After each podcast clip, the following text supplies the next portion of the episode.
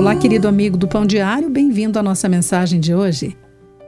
Meu pai fabrica aljavas customizadas para os arqueiros transportarem suas flechas. Ele esculpe figuras da vida selvagem em pedaços de couro, antes de costurar os materiais juntos. Ao vê-lo criar uma de suas obras de arte, observei suas mãos cuidadosas pressionando a lâmina afiada sobre o couro flexível, criando várias texturas. Depois ele molhava um pano num corante carmim e cobria o couro com toques compassados, ampliando a beleza de sua criação. Ao admirar a destreza dele com artesanatos, percebi o quanto não reconheço e aprecio a criatividade de meu Pai Celestial, manifesta em outros e em mim.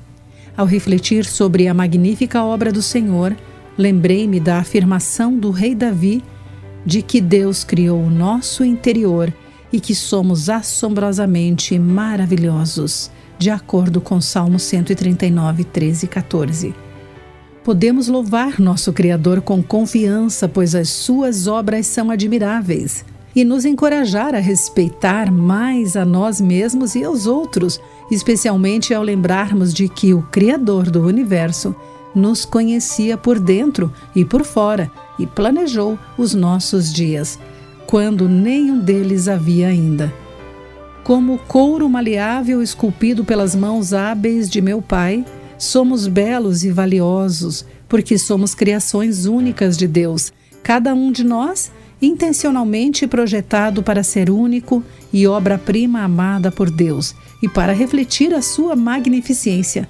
Querido amigo, Deus cria magistralmente cada pessoa com exclusividade e propósito. Pense sobre isso. Aqui foi Clarice Fogaça com mais um devocional Pão Diário. Acesse o nosso site pãodiario.org para conhecer nossos recursos e solicitar o seu devocional Pão Diário, nos escreva através do e-mail rádio@pãodiario.org.